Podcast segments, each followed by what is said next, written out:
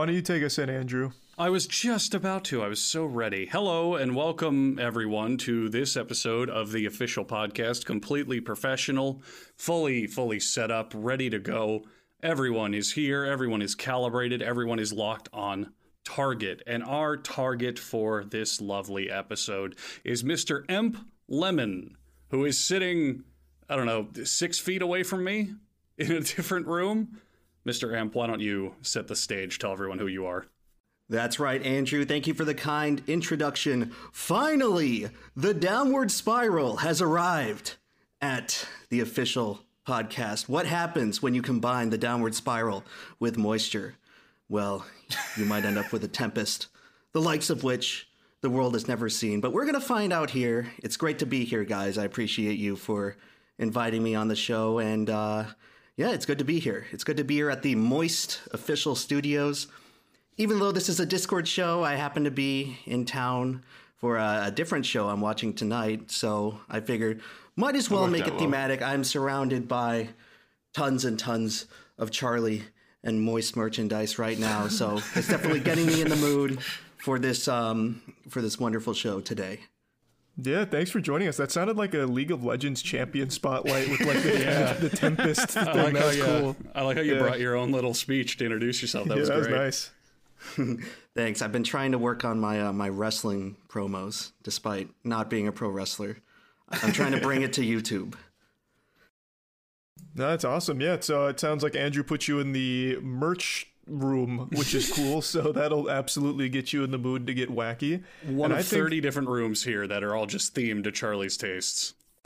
Well, if they were all themed to my taste, there'd be a lot more Moonfall merch in there. Jackson, oh, fucking what a segue! I, yeah, I have you seen Moonfall, Emp? Um, I have heard of it. I saw the trailers, but I, I did Come not. on, we can't talk about Moonfall. He doesn't know a thing about we, it. We he saw the trailers. We can at least touch on it. Jackson, this is a special day. You watched Moonfall, brother. That's like That's losing true, your virginity, Jackson. but Jackson. more It important. is. Look, it was special and everything, but I told you this like one sentence before the podcast started, and I should have added on. I watched it like three months ago.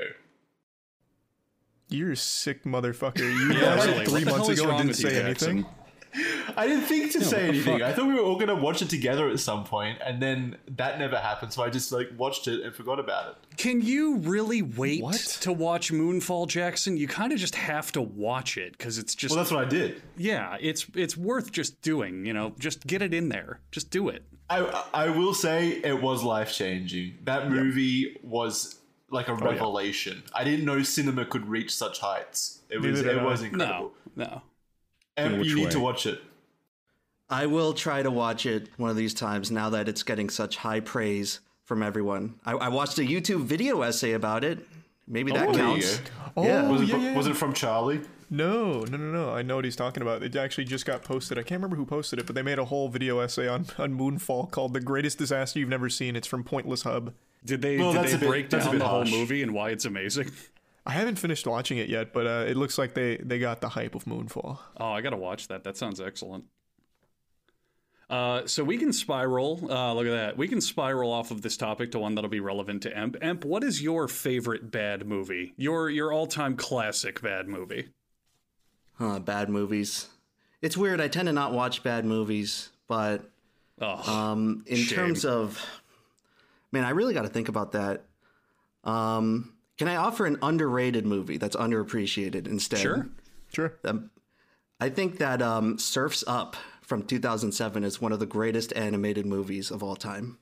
Surfs up. That's the penguin surfing The one with movie. Yeah. Co- Cody Maverick, the surfing penguin. And it also has uh. Napoleon Dy- Dynamite as Chicken Joe. Oh, it's an animated. yeah. It's an anime. Why are you guys so surprised about a movie starring penguin surfing? It's not that big of a deal. Uh, Jackson sees like it it all the wouldn't time in. Australia. He looks out his window and sees like three of them a day. That's how that's how penguins get to work. It's easy. Yeah, it's weird. Um, people don't give this movie the respect it deserves. It's actually don't one of remember the. watching it. I don't remember it being like excellent or anything. It's one of the so most. it? It's one of the most sneakily innovative movies of all time. People think that like uh, Avatar in 2010 was the first movie to like integrate sort of 3D spaces and um, just integrated camera work. But it was actually Surfs Up 2007 that pioneered this technology, where what they actually did to film the movie, they had a physical camera hooked up to um, a computer where they had rendered full 3D spaces. And um, what they would actually do is they take the camera basically into the 3D space. Like their motions were mapped into the space. So it created this unique situation where they could actually do multiple takes of camera work um, with the same animated sequence. So normally, I think in conventional 3D animation, you'd have to like map out the camera movement, like keyframe, all of that, and it would take forever. But um, by hooking it up directly to the computer, it allowed them to run the same scene back, the same 3D scene, and have different camera angles, basically different Right. takes in real time. Um, If if you rewatch the film, it's uh, the style is actually it's very nice. It's very nice to watch. It's a mockumentary style, but it's in the computer, and it really adds to like the realism. Well, it's talking Of penguin penguin surfing. surfing, right? Yeah, Yeah, the but- realism of penguin stuff. Yeah, they mocap penguins and everything for the role. They put penguins in the computer. Uh, but like, um, you said like the, the camera is placed in a 3D project or whatever. Isn't that just like putting the camera in a Unity game project and then putting like, you know, uh, game objects in there and then animating them? Yeah, I'm, I'm not move sure. the camera around then. I'm not sure the comparisons as it goes to game design, but it they did build like fully fleshed out 3D sp- 3D spaces because I think normally in animated movies you'd only build out where the camera is facing. Yeah, but yeah, of course. they they built the full environment as if I guess it was a, a game world. And yeah, um, that's what it so sounds like. Yeah, it gave That's how them- they it- do cinematics and game dev, I think. Yeah, so maybe it's more similar to that, but um, to put it fully into like a fully rendered 3D animated project, I believe it was the first time that integrated like 3D camera technology was used in a feature film. Right. Okay. So the filmmaking was impressive. Maybe not as impressive as Moonfall, but that's a conversation for right. a different day. Was the film itself? Did it tell a compelling story? Was it something that got you emotionally hooked to the the tale of surfing penguins, or was it just the filmmaking that was impressive? Yeah, the story is not like the most complex story, but I've, I've been rewatching a lot of the clips from the movie, and uh, the, the the writing is tight. It, it like it does not it does not really come off as like a movie that's deliberately made for children, like the Mario movie. Um, Yeah. it is. Uh, it it can be read well to an adult audience, and um, it it doesn't seem like it's like pandering to children and all like the uh like the minions it's it's it's nicely written and the story's tight it wraps up pretty quick but yeah um it it looks really good that's just that's the main thing. like there's a lot of there's a, there's a lot of like cursed old animation from like the 90s and 2000s where the three the feel of 3D animation in film was just getting started Plasticky. like Now, like is, this. is this movie a ripoff of Happy Feet that premiered I was. only a year oh before? man, I was gonna say the exact same thing. It I is was gonna say, what's bizarre. with all the penguin movies? yeah. Yeah, in the 2000s, there was a bizarre movement in Hollywood to make penguin movies. There, it started with March of the Penguins, and then Happy Feet, Oh Yeah, yeah, March of the March of the Penguins. and then Was um, that David Attenborough or something? Might be. Did he might. I think that? so. Well, more importantly, Jackson, much more importantly, is Happy Feet was directed by George Miller, who went on to direct Mad Max Mm-hmm. Mad Fury Max. Road. That yeah, that was his training wheels. He was getting ready for Yeah, it. that's what prepped him for the role. Yeah. Yeah. Yeah, just for some reason in the 2000s, there's this huge movement in Hollywood to make penguin movies, and then after Surfs Up, it was never again, unless you count Surfs Up to Wave Mania, starring Yeah, I uh, was gonna say, I Vince had that McMahon and Triple H, the classic. but uh, that's not. That's not that's not quite the same uh, the same caliber that we're talking about here. Wait, just was whoa, whoa, whoa, whoa! wait a minute though. Surfs Up Two has like all WWE wrestling cast. Yeah, it was Really? WWE sponsored, Yeah. I think, right? They sponsored it. Yeah, it, it was like I think it was a subdivision of WWE's film studio, and they also they also Holy made one with. Scooby Doo.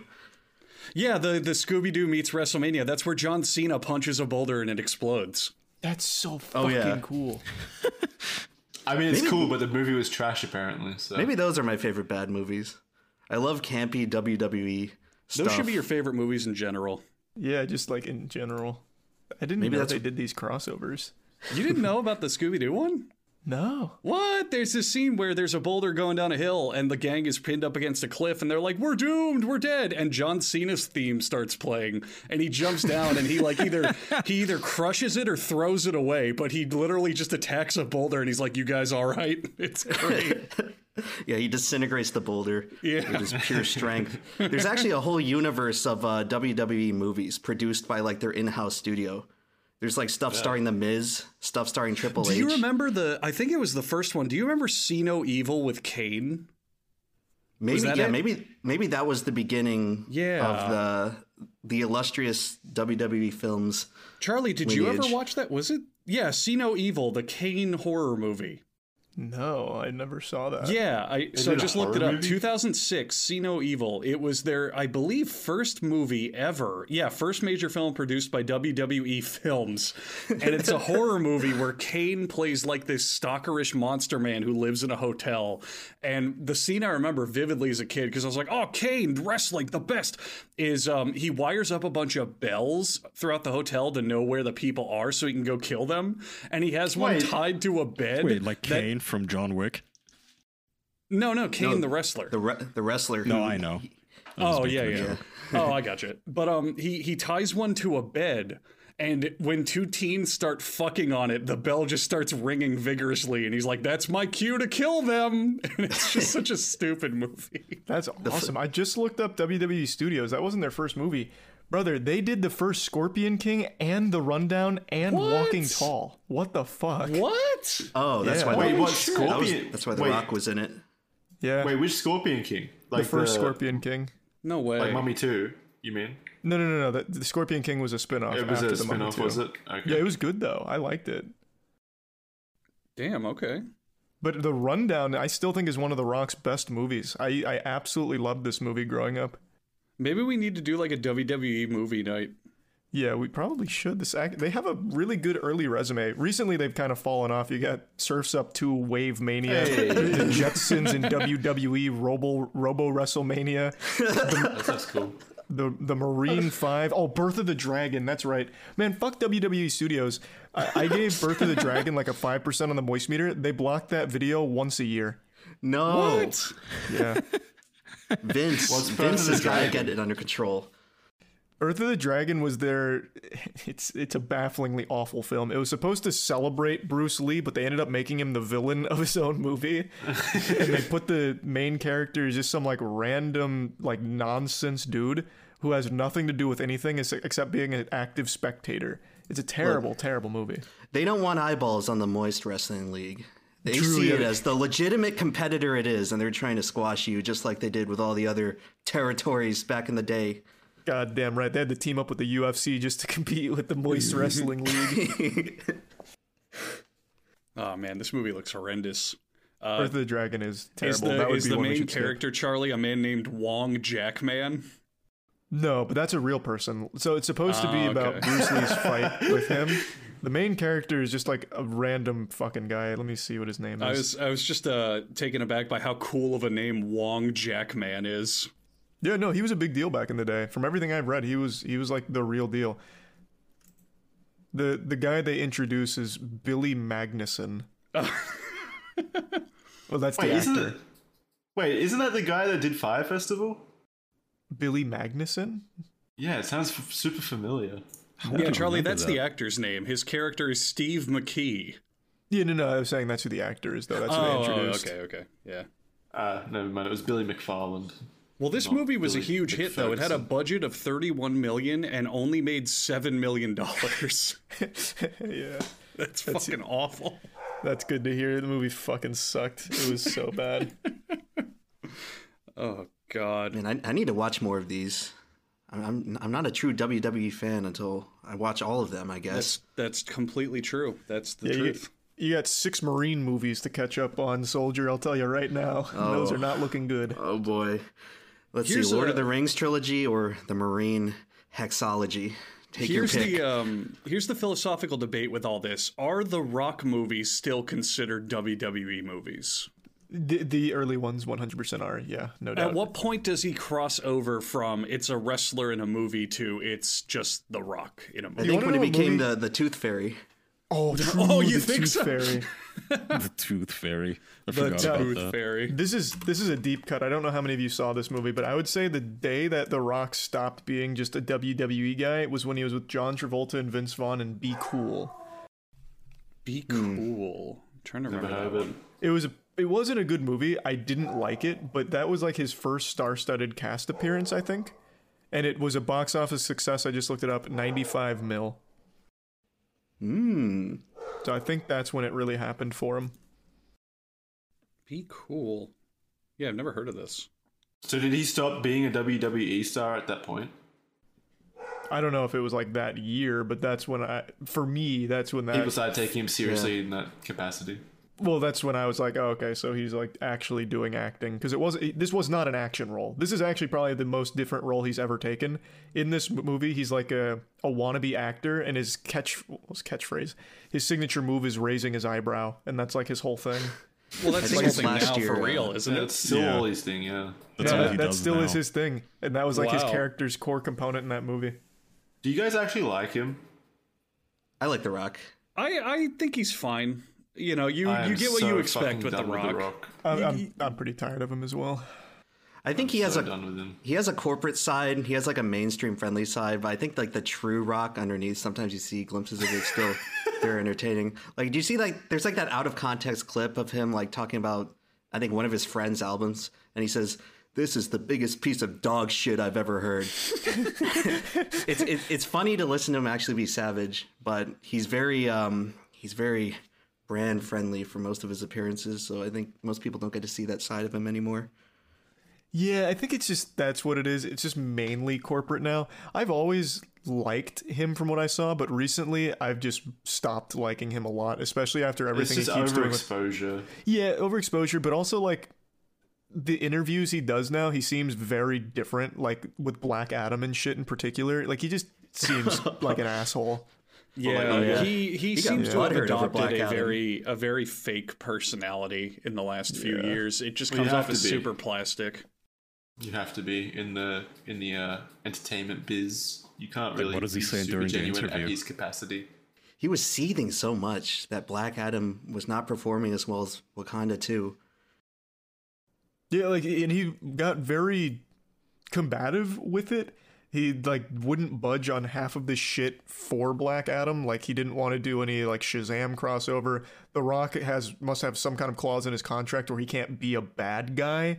So they had to make him like a sympathetic, almost anti-hero for the movie. Like and then the way he'd go on to talk about it afterwards seemed like he accepted no responsibility. He's like, eh, you guys just don't get it.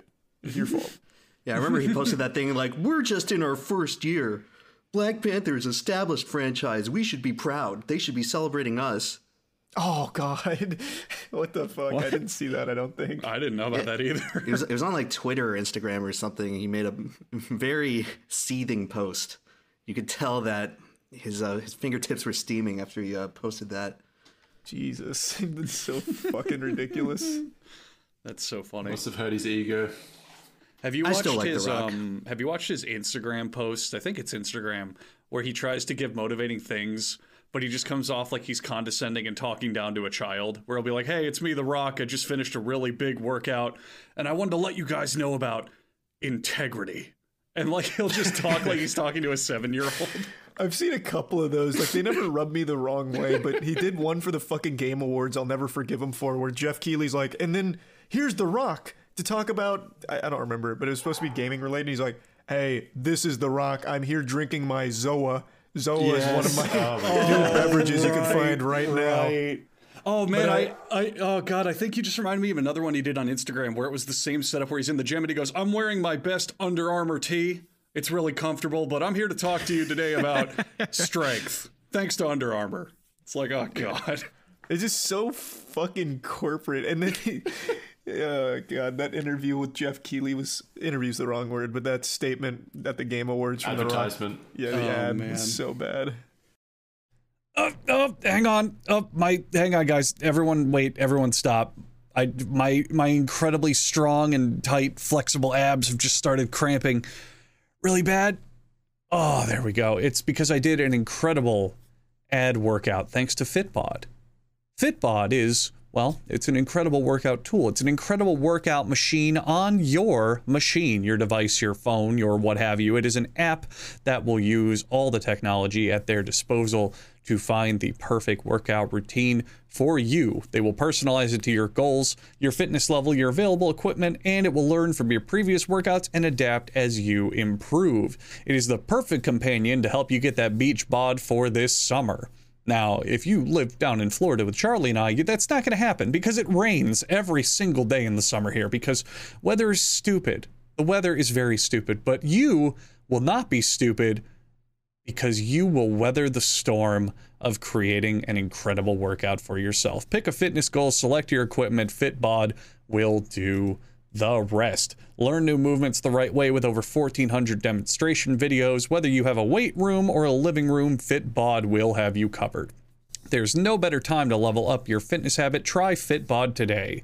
Get 25% off of your subscription and try the app for free at fitbod.me slash official.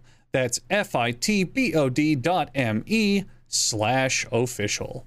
And while you are officially jacked, while you're just so big, and so strong and huge. I would describe all those things with you. You can look at your budget and say, when did this get so huge? What? Wow! Rocket Money is going to make sure that you are hanging on to the money that you actually use. How many subscriptions do you have active right now? Now, follow up question How many of them are actually like used? How many of them do you actually participate in? Well, probably not all of them, and that's where Rocket Money comes in. It's an all in one finance platform that will help you save money and spend less. It helps you manage your subscriptions, lower your bills, build custom budgets, grow your savings all in one place. We're entering the new era, folks. We're old. We're crusty old gentlemen falling to dust when I was growing up, when Kai was growing up, because we're the oldest old fucks, we didn't have to rely on subscribing to everything. Kind of just bought your media and your stuff. But now there's like Netflix and Hulu and NBC Plus and Peacock and A- Disney Plus and ABC Family and they, blah blah blah. What was it? BMW, Mercedes, one of those two wanted to charge people every year to make their car faster. Come on. Get rid of those subscriptions you don't bother with with Rocket Money. You can also set budgets so that way you get little notifications letting you know what's going on. You can monitor your credit, seeing if there's important changes to impact your score. You can set up smart savings that will withdraw money from your account automatically so you don't have to worry about setting aside a savings budget. To save more and spend less, join the 3.5 million members using Rocket Money. Go to rocketmoney.com slash official or click the link in the description to get started for free or unlock even more features with premium. That's rocketmoney.com slash official to get started for free. Get your money right with Rocket Money. Why is it that every single time a celebrity tries to do anything game related, it comes off as the most ham fisted shit on the planet? No, like no, the no, Chris no. Pratt Henry interviews. Cavill. Henry Cavill, I absolutely. Yeah. Okay, fair, gamer. fair, Henry Cavill, even Keanu Reeves for Cyberpunk was like super into it. fair, Genuine, yeah. fair. Jack I guess, I Black guess for I mean uh, more. Brutal I- Legend. I guess I mean more like the biggest mainstream names. Like I'm referencing the Chris Pratt Mario interview was another classic. Yeah, yeah, yeah. It's just because they have to.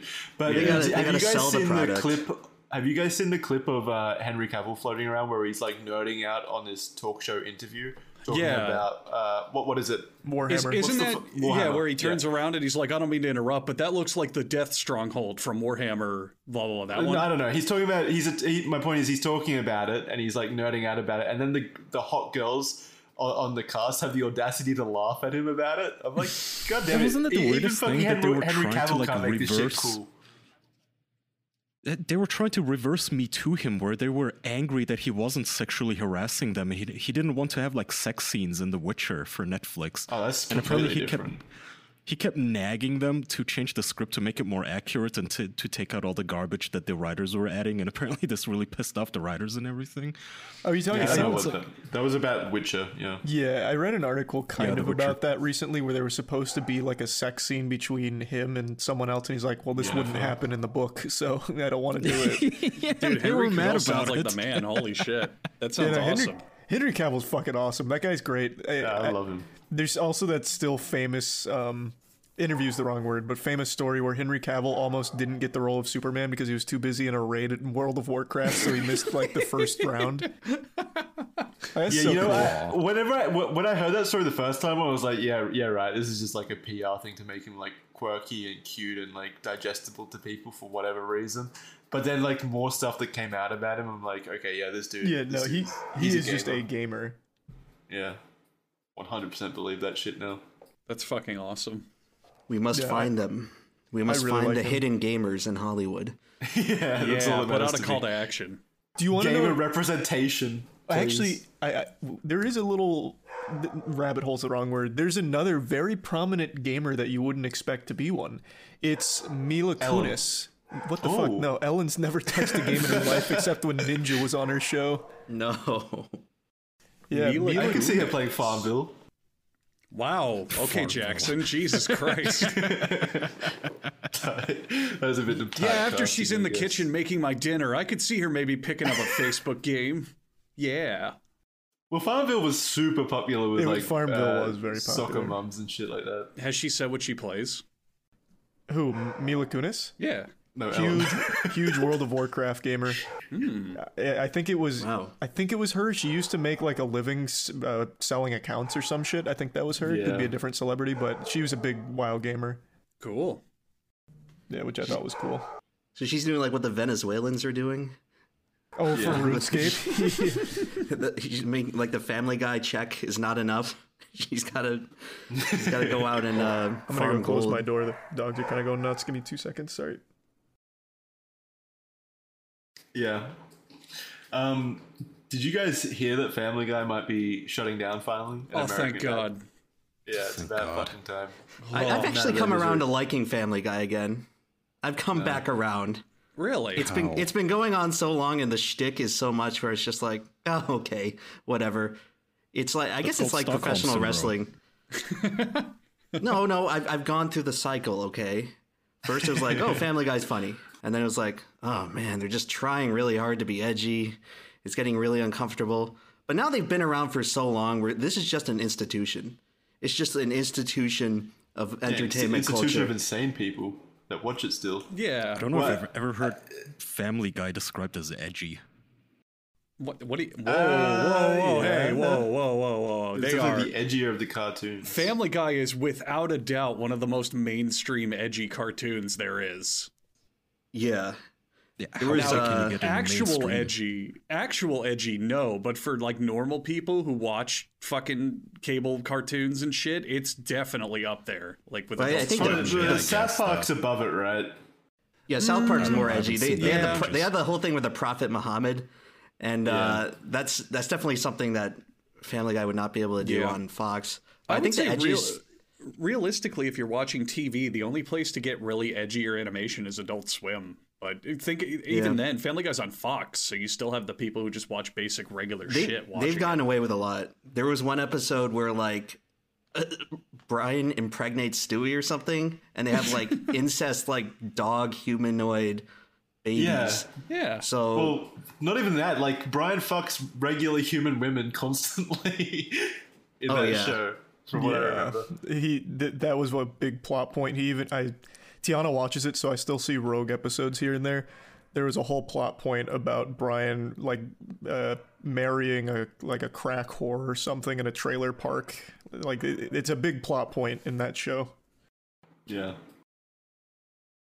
I still like edgy. Family Guy. I still think it's fine. The fact I like the first three seasons, maybe two Yeah. seasons. I know, Family Guy generous. started very good, and then it spiraled off into just uh, like it's a sketch show. It's a skit show with a very, very loose plot that's just there to push the skits. You know. I just like the What new you- meme where um, people are doing important events and then they're just holding up their phone and watching Family Guy saying, "Nah, this boring as hell." I've seen that trend. It's pretty good. So good. you just like the memes. Do you like the actual show? When there's an episode on, I'll still watch it.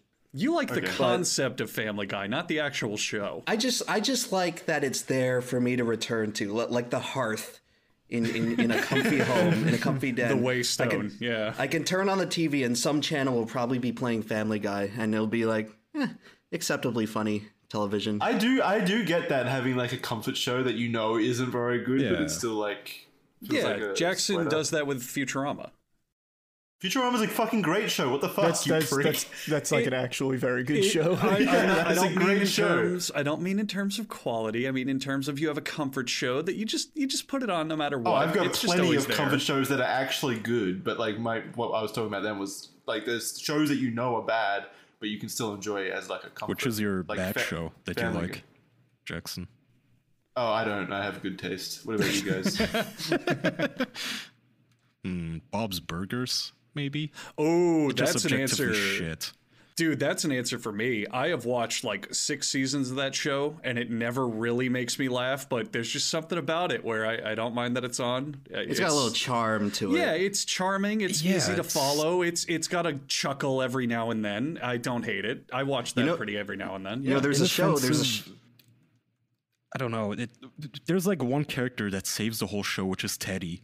Which you Yeah, know, his Teddy's episodes are the most fantastic, fun yeah.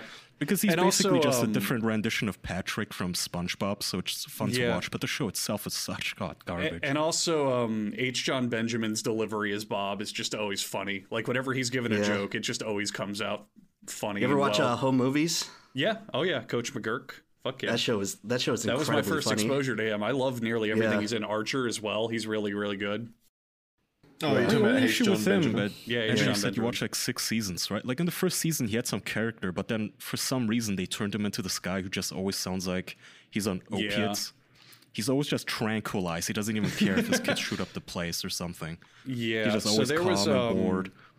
There was a time they usually do it in waves, and you gotta gotta find it. But there was a time I forgot what game it was, but on Twitch where they were just showing fucking TV shows and movies back to back, and nothing was done about it. And I found one for Bob's Burgers, and I said, okay, I'll just leave it on. Fuck it, we'll give it a chance. And I, it was it was pretty good. It was it was a solid show. Had some laughs, but. Yeah, Teddy is definitely one of the reasons to watch it. I also like um who's the guy who owns the boardwalk? Mr. Fischoeder, I think. Fischoeder. Fish odor? Yeah, Mr. Yeah. Fischoeder, I think also just with how fucking he- wacky and weird He's he is. he's a with funny shit. character. Yeah, he's great. It's like Yeah. those two characters are fun. The, the, the two or three characters are fun, but then you realize, oh, okay, so every single character, including the little girl, is like voiced by men, and they just scream. Half the humor in that show is screaming and singing, loud singing and screaming.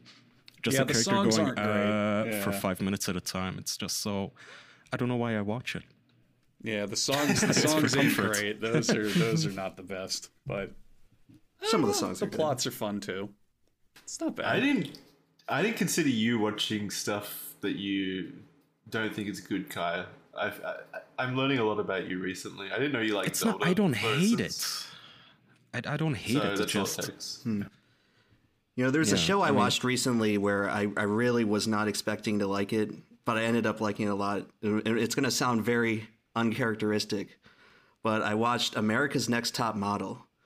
My girlfriend made me oh. watch it, Ooh, and I mean, was like, not? "Oh, this is this is yeah, just going to be stupid." Like, I've heard it's secretly good. stuff. Yeah, wouldn't you like that? but I was like hooked after a couple episodes because it's like brutal. It is completely brutal. It's like more savage and like like the the women models they, they go through like torture to like actually what progress in the to them? competition. well, like waterboarding. There, okay, well there was there was one no, there was one no, notable mo- moment where it's like they basically said to the contestants or like two of the contestants say it's like okay so your teeth are not they're not according to standards so we're gonna have to send you to the dentist and give you veneers or and like and like have you have dental surgery to repair your teeth to make it acceptable to be a model and they Wait, and that they sounds went- great. Free dental surgery. you come out looking better. That sounds great. Yeah, but you don't it's want just to. like sheesh. no, it, it, you it don't wanna gets be even worse. that. Yeah, I- they were in surgery for like 12 hours, and afterwards, Yeah. their, their like lips were completely That's the dried price out. of And No, beauty. Aaron, Aaron just reminded me of another story I've heard from that show, and maybe you can verify if this is true, where they wanted to give one of them a tooth gap so she would look cuter. So they just fucking wedged a gap in her teeth permanently. dude, and, and in the scene, in the scene I'm referring to, they were removing a tooth gap. C- But like the beauty standards had changed in those five years, where now like, they had added. Was it the same woman? No, no. Just Well, keep actually, bringing it every kept six going months to back and change the gap. Yeah. the girl who got the girl who got the tooth gap removed went on to win the show, and now she's like a big like millionaire model. She owes it all to that tooth gap. God and everyone else right. on the show is hideously ugly and unlovable. Yeah. Uh, so wait, who was prettier at the end of it? The tooth gap or the no tooth cap? A gap girl. Well, there's there's the beauty one? aspect, and then there's like the runway, and then there's looking good and like photo shoots and like posing. It is just it is just a brutal profession. It gave me such But the- great respect well- for models. Well, yeah, it's a uh, it's a difficult job for sure. Who was the most like? Do you think that the winner was the most beautiful of them?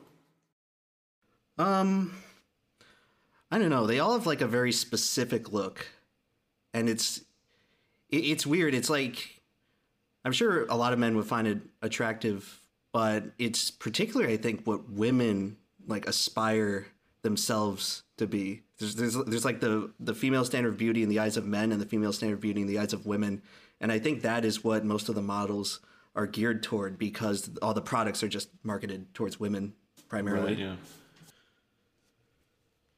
But yeah, I don't know. I think probably like the most beautiful person, in my opinion, got eliminated like halfway through. But it, it's just because there's so much more. It's just such a multifaceted job where you have to have charisma in addition to being beautiful, primarily. So that's Do just they?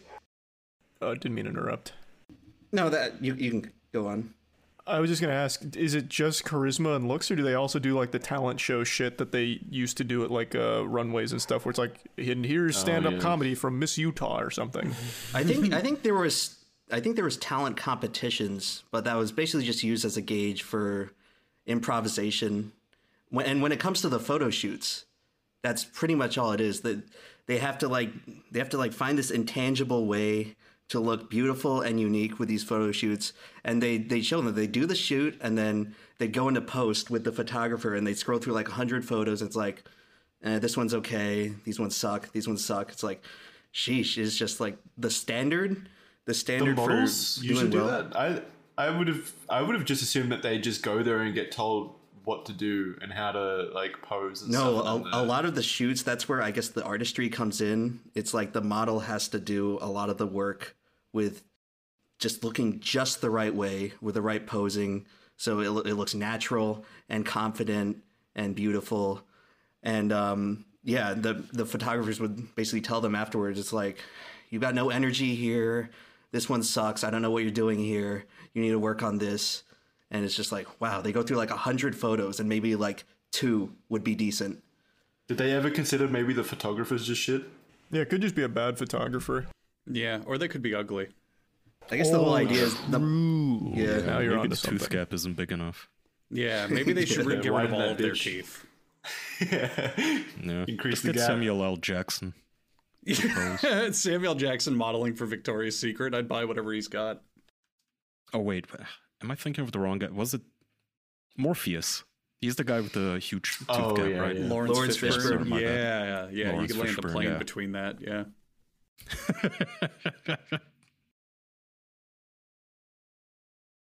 You guys ever indulge in trash TV? Because that's my other thing that I usually get shit Cheaters, for is loving dude. TLC type garbage. Oh, you. oh, Cheaters, yes. That was a Yeah. huge show back in the day. I still see reruns on like local television sometimes Wow, when I I turn forgot it on. all on. about that show. I've seen a good handful of that. Remember when the host got stabbed? I did not see that one. Wow. All right. So this this was a thing. Uh, they had an episode of Cheaters, pretty self-explanatory show, and I believe it was on a boat. It was they on con- a boat. Yeah, they confronted a guy on a boat, and they were like, "You're fucking cheating, you idiot! Welcome to television."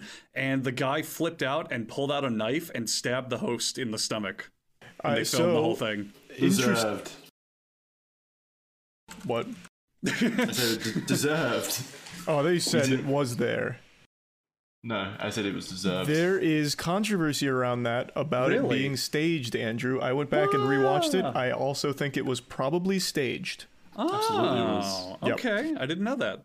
Yeah. So it most likely wasn't real. Oh, I was I was wondering like how much They of the got show is fake and contrived because um like I could tell like the people are not actors and a lot of them are showing like genuine rage and like grief at hearing the news that their partner's cheating. So yeah, I don't know. I, sometimes I have a hard time guessing what is what is fake, but I, I definitely get a sense the that producers there's, there's a lot of parts in that show that's contrived. a- a lot of reality TV is just the producers, the people who are actually there behind the camera, like being weasels that manipulate real people. Like, hey, your girlfriend just got caught cheating. How do you feel about that? What, what do you want to say right now, David? Hmm? How do you feel? Oh, oh, look, there's a knife on the ground. Huh. What a coincidence. Anyway, how do you feel about her cheating on you? Look at my stomach. Look how stabbable it is. you can really hit me here. Okay, yeah, yeah. d- give me some credit. This happened back in like 2005. So I was a young, naive little boy, but yeah, I'm looking some stuff up, and apparently they did prove this was most likely fake. I had no idea. I really, I really do not believe like anything in reality TV. You shouldn't They have to believe anything in of their No, reality. you TV. should. Yeah, I know. Yeah, yeah. Well, yeah. The, Well, it's fun- i- If you watch the clip again, Andrew, I pulled it up again just to see if my mm-hmm. memory is accurate with it. The way he's acting after getting stabbed is pretty embarrassing. It's like how I would act if you and I were doing a skit. He's just kind of like, ooh. oh, Ouchie. What do you, what do you think you'd do if you got stabbed? I'd be fucking wailing. I'd be like, oh no, I'd no. probably bleed. yeah, I'd be shaking my fist like, why? How dare you? Which element of your body would take over the fight or flight? The whine. I, I'd just be whining. yeah, the peeing. Just complain to the guy stabbing you. yeah, like, hey, why did you do this? Hey, wait, let's just stop, please. we could have just talked it Oh, out, you, you bastard. Boo! Yeah, boo this guy. Boo. Boo! Do you guys think that movie trope is that real at all? Is there any truth to where like you know how the a character will get shot, but he only realizes five seconds later as the camera yeah. pans down Oh, to that's his super gun? real. It's It's 100% true. real. It's full adrenaline. I've yeah. seen it. Yeah. Oh yeah, especially um with stabbings. So I, I read a thing not long ago where you can survive many many stabbings if they're not in a very bad place. Like shooting fucks you up really really bad, but stabbing, if it's a good clean knife and it just gets in and gets out, yeah, it'll hurt you. But it depends on where you're stabbed. And there are tons of stories of people in fights. They've been stabbed multiple times, and until the fight is over, they don't even realize it. Yeah, it, it, it's wow. that is a. There's a lot of things to many cri- criticize about the lack of realism in movies. That is actually pretty realistic. Where if you get shot or get stabbed or something, you don't immediately know it unless it goes to a, a unless obviously it like hits your spine or something. It There was immediately a, like um, incapacitates you. Yeah. Yeah. There was a uh, there was a story that I was kind of looking into recently about uh, there was a spree killer in New York, and he he went on like a three day stabbing spree, and he went on the subway, and there was uh, the guy that he stabbed kind of retold the story, and he got, the knife got pulled out. And the guy who was telling the story, the guy who was stabbed, he was st- saying how he was just jamming the knife into the back of his head over and over again. Jeez. And he said, I felt absolutely no pain. It was like when you take a warm shower and put the faucet on the back of your head. It was just Wow. blood. He felt no pain though because it was such adrenaline. yeah, Maybe he was just adrenaline's a trying to be of a cool. drug. Did you ever hear about the guy so. who um there's a guy once, I think in Mexico, who survived death by firing squad. Holy shit! what a Holy badass! Does Yeah. that? Wait, so does they that let mean? you Did, go? did- yeah. Did he? Yeah. Is he free now? I I don't know. I think it was in like the 1800s. I think it's Mexico. I could be wrong, but there there is a story of one man surviving death by firing squad, playing dead, and then just like crawling many miles to Oh, so to you freedom. keep like that. Okay. So, yeah, because uh, they another- usually have that language in the law, right? So you will be hanged until dead. Yeah, it another um another similar story. There was a guy in the 1800s in England who they were going to hang for uh, the death penalty, and they tried three times to kill him by hanging, and he survived all three times. And then they said, "Okay, you know what? You're just unhangable. You're free to go." That's it. It's just We're like done. it's like the Brock Lesnar. Yeah. he just neck- uses neck massive neck muscles, twice as wide. I looked up the uh, the guy who survived the firing squad. They called him El Fusilado, the shot one. He was captured on March 18th of 1915 and then survived the firing squad where he was shot 8 to 9 times or something and then Jesus. God. yeah, crawled away. What a badass man. Um, Yeah, Do they do the so thing with firing squads where like there's only one real bullet or something, and there's uh, they only they give it to one of the guards randomly in the lineup? It So depends. that's yeah. like the guilt is shared. That's what I've heard. Yeah. Do people I still guess get it- It's executed so in you that don't way? know. It's so you don't know who actually killed him. So Yeah, so you everyone can live without the guilt, basically. yeah say, "Oh, I didn't do it. I wasn't the one who fired." Yeah. Yeah. Oh. Tangentially, that reminds me of that one town in uh, Missouri where the whole town banded together and killed the town bully, and no one said anything to the police, and no one was charged. That sounds awesome. Do you know the name of that? Uh, I forget the name of the town, but if you maybe if you look up like Missouri mob killing, it's apparently this extremely cursed and unfriendly town where I think one time like they fr- they found like this murdered pregnant woman with like her abdomen slit open, kind of just a really creepy Yeah, the town bully. place. Yeah. Was it the village from Resident Evil 4? it sounds like a horror It, game. it, it it does sounds sound like honestly Resident like like a real version of that, where there's still people who talk about. I think there's like YouTubers who try to visit the town now, and it's like this super hostile and unfriendly place. Holy and shit. Yeah, the lore is that one day they got sick of the town bully and they just they just mob killed him, said nothing to the police, and no one was ever charged for anything. That's pretty fucking rad. How bad? How fucking evil must this bully have been to get on everyone's nerves like that, where they all agree, yeah, let's kill him? That's pretty nuts. I Yeah, it must have been a real jerk. Out in Missouri, I think there's uh, some bad medicine. Hard to say though. S- sorry for the viewers from Missouri if you think it's a great place, but this is It's not. This it's not. I've been. It's not. Oh, I was out in Oklahoma actually a month ago, and uh, it exceeded my expectations. Yeah, it was actually I found the nature to be quite beautiful, and the people were nice and humble. Probably have to be if you're constantly at risk of getting annihilated by a tornado every spring, but keeps I guess um, it's it's it's a nice place other than the constant threat of tornado destruction. So, Emp, I was doing some research on uh, you before you came on the show, and I watched your most recent video just to get a feel for you. And it was on one of my favorite subjects of all time uh, rogue waves, which are like tsunamis on steroids, basically.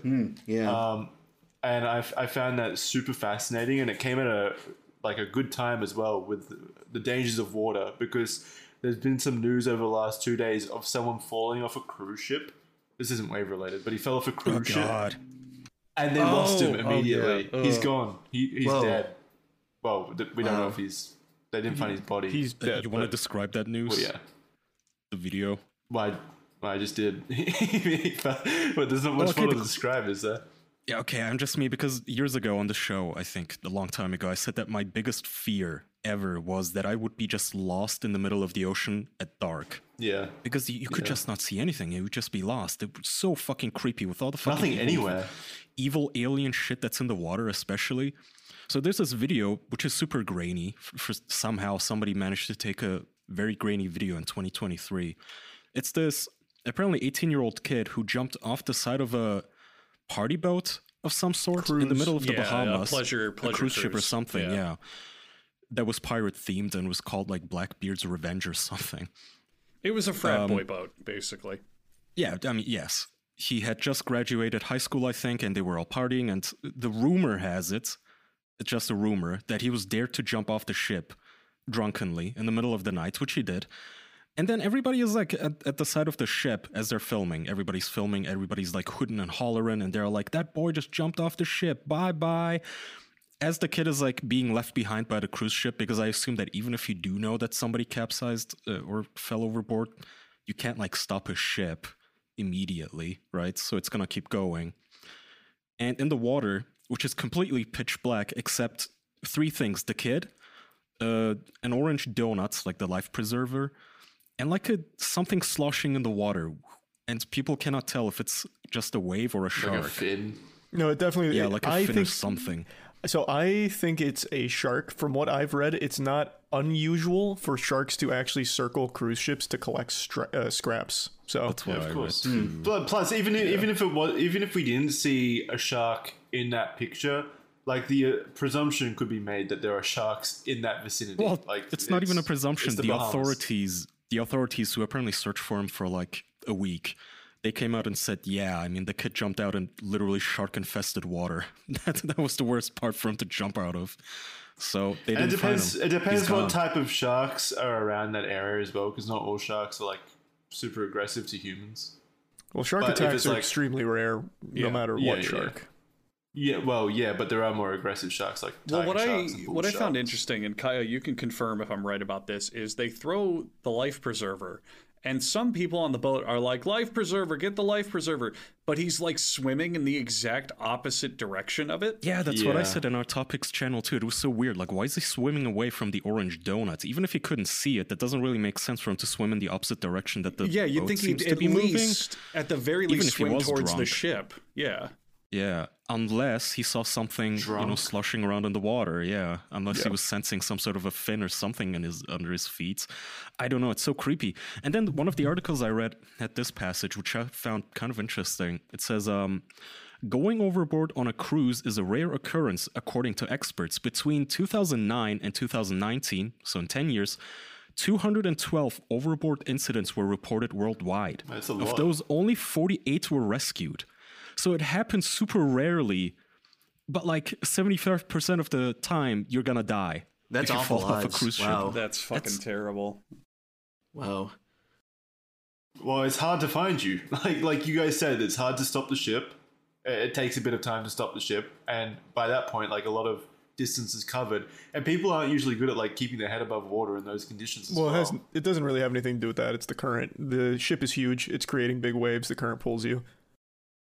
So you Yeah. you just immediately get separated very And quickly. there's also the risk of just like That's fucking just said. falling into the propellers. Of oh the yeah, getting Oh, getting God, pulled that's- into the instant, instant death. Yeah. oh yeah, that's that would be fucking. that's what I was thinking about too. Like, that's gotta be really scary. You get basically getting blended. Yeah, but what would you prefer, getting blended or be like? Let's say he survives hypothermia. Let's say the shark doesn't attack him, and you're just left out in the pitch black middle of the ocean, nowhere to go, nothing to do. You see the cruise ship just keep sailing away. Would you rather just be blended or sit there with that agony for however long it takes Yeah, for you to run out of strength and anxiety die? of, of not knowing when you'd be dragged under Yeah. by either your own exhaustion or some I other don't creature. know. That, that'd In be any case. I'd rather. I There's think no I'd good rather option. die in a plane crash. I think I finally found something that terrifies me more than horrible turbulence, and that's the thought of just being that kid as just the darkness as it swallows you. Everybody on the cruise ship, all the fucking drunk assholes yelling "bye bye." that's the last thing you hear on Earth. you just hear the party boat driving off. The fucking Yeah, loud with the- dubstep They music. start Fucking throwing beer music. bottles at you. They're having a good time. You're dying. it sucks. That's the worst. would fucking That's suck. fucking awful. It's weird. It's probably people just they never think the situation is as dire as it is. But 25% Yeah. survival rate. That's just terrible odds. Wow. Yeah. That's not good. I've never really even considered like a cruise overboard because, like, in my stupid brain, I'm like, oh, you just you know stop the Hop ship or swim on. back. Yeah, There's swim like there's like hundreds of Climb the people. ladder. They'll see you. yeah. Surely someone also- will come out I to get you. Never thought about it. Like you would think, if you just asked me unprompted without this news, I would have just thought, can't they just put like a little vessel down in the water and like go get him back or something? Don't they have spotlights on the ship to find him or But something? the uh, yeah, but the ocean is large. Yeah, and the- You like can the- go so quickly. Yeah. And continually moving as well. Yeah. the Yeah, the ship the so ship's tough. moving at what like 50 miles an hour, and it probably Well, will take yeah. it'll probably take five to 10 minutes for the emergency signal to get to the chain of command before they can Yep. issue anything, and then by then it's what like 20 25 minutes. Not You're- only all of Mm-hmm. that, so there's also the fact that all the waves in the ocean are moving you around, and the Yeah. fact that while they get to And the chain over you. of, and while I get to the chain of command, they have to say, okay, exactly when did he fall out, so we can look up what our position was on the GPS. You know, it's you don't have an exact Damn. landmark. yeah, Dude, and that's the awful. and everything. Yeah, I already didn't like cruises fucked. as it is, but now I don't know if I'm ever Oh, going to go on. I, I, I would never. You've go on scared a me away for the rest of my life. They sound like Have the you worst guys- thing in the world. Have you guys ever been in rough sea? I have been on three cruises, Jackson. Well, no, no. I mean, like, uh, maybe not in rough I've never sea. I've but, never like, been, I've never been in in choppy. international waters. I don't think on a boat. Okay, I, I, I meant like in choppy water, as in like sitting in the water yourself. You know, like swimming. I have no Absolutely no. not. No, Wa- waves are hard. Wa- waves waves knock you around. A- and Like they, bad waves, yeah, bury- but nothing like dangerous. quickly. Close to the shore still, where I could swim back even when it was like I've been really whitewater choppy. rafting. Well, yeah, no, That's- uh, that's obviously, but like what I'm saying is like if you were off that boat and you were being knocked around and displaced by the waves constantly, it would be very disorientating. Oh Yeah. yeah, absolutely. I mean, You- some of you those start, videos like, you see swallowing f- water. on- like, do you guys uh, know those videos from commercial ships, like container ships and such, and how much they rise and fall during huge waves? It's basically a gigantic building, and it's getting tossed around like nothing. It's fucking awesome. It's fucking scary, is what it is. Uh, unfortunately, though, I do have to head out now. Uh, I'm sorry to have to bail out early. That's That's okay. we okay. can we can wrap We'll up here, right? No problem, Charlie. wanna- I'll take over No. the hosting from here. Yeah, I'm, I'm putting I'm putting Emp in charge here of everyone. He's gonna steer this ship now. Okay, That's thanks right, for joining us. Yeah, hey, s- uh, sorry again, Don't sink but us. uh, It's okay. Yeah. it's always good to catch up with you, Emp. And if you're still in town, uh, let me know. Would love to do some stuff. Oh, sure. Of course. Okay. Thanks, everybody. take care. Bye bye. Bye. Yeah. So yeah, uh, drowning off a off a cruise ship not a good way to go. So, Uh, what's your it's so biggest strange. phobia? Now, Yeah, all of you guys. Like I, I I just don't explained, think this, this is literally my biggest fear. What that kid just experienced, that's probably my least favorite way to go. well, yeah, but it, you, you can prevent that pretty easily by not jumping overboard. Just, just don't take the cruise. Yeah. Just don't go don't on get a on a boat cruise ship, Out of Kaya. water. Duh. Don't go on a maritime vessel. Otherwise, a rogue wave will come and swallow you. That's why up. it's called a phobia. It's unlikely to happen, but still, even the thought of it just gives me shivers. Well, yeah, I guess my biggest phobia is like something actually extinction level hitting uh, Earth or something like a gamma ray burst or an asteroid or something. Something completely out of anyone's control. Yeah, it's Just weird. the entire destruction of the planet. yeah, just like here one moment and not the next. You might I be guess rare in that's that pretty camp. I don't fear. think most people are afraid of that. I mean, I'm not really afraid of it, but it's like on the, on the level that we're talking about. I guess that's my biggest phobia. At least you're not the only one that dies then. That's some comfort. That's less comfort for me. Hmm. You know what? I welcome the collapse of civilization. Oh yeah. Charlie leaves and we're immediately just defeatist. I hope the universe. Oh no, the spiral has taken over the show. Charlie was the one Oh, thing no. warding it off. Charlie's positivity. We are Yeah, now entering the downward, the downward side, the D side of the official podcast. so you do a lot of interesting like video essays now, right? Uh, like the, the That's right. Rogue Wave video was one of them.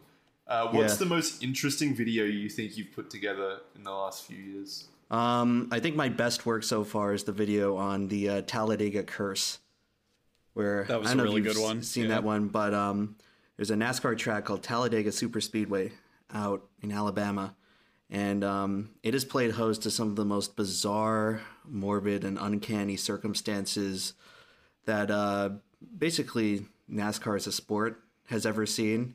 And the lore goes all the way back to um, the uh, Muscogee Indians used to have that as their uh, native lands, the Talladega Valley out in uh, north north central Alabama. And uh, after they were removed in the Indian Removal Act, the legend goes that a shaman cursed the land and all future inhabitants for those who uh, may rest on it. And then uh, 130 years later, they built the biggest track. It's actually the biggest oval track in the world, and um, They basically, not hear about the curse before they started building them. well, it was cheap land out in Alabama. you got to find somewhere to build your two and two thirds mile Yeah, super let's speedway. put the most dangerous sport to mankind fucking on this cursed land. it, it plays Okay, into a are role because it was it was immediately the fastest track on the circuit. So the cars Okay, were going at, at dangerous speeds, and um, the speeds kept creeping up. And in um, in 1987, I believe, there was uh, it was the fastest pace, the fastest qualifying in NASCAR history, where the pole speed was 212 miles per hour. And um, now in IndyCar and F1, open wheel sports, they hit these speeds, but the cars are significantly lighter. Uh, a NASCAR stock car is about 3,500 pounds, and for them to be going at that speed hitting like 215 on the straightaways. It was a recipe for disaster. And what happened was that one of the cars blew an engine and cut a tire. And at that point, when you drive a car that fast, over 200, and spin it sideways, aerodynamics start to take over, and the car basically lifted into the air and was headed directly for these stands. The crowd. Yeah, and um, it just happened to hit at a precise angle where it hit the wall slightly before it hit the fence, and it kicked it away. It kicked it away from the stands at the last second, but that would have been a, a 100 plus fatality event. Fatality, a 30, yeah. 3,500 pound race car going into the spectators at 200 miles an hour um, would have been disastrous. Could have been the end of NASCAR entirely.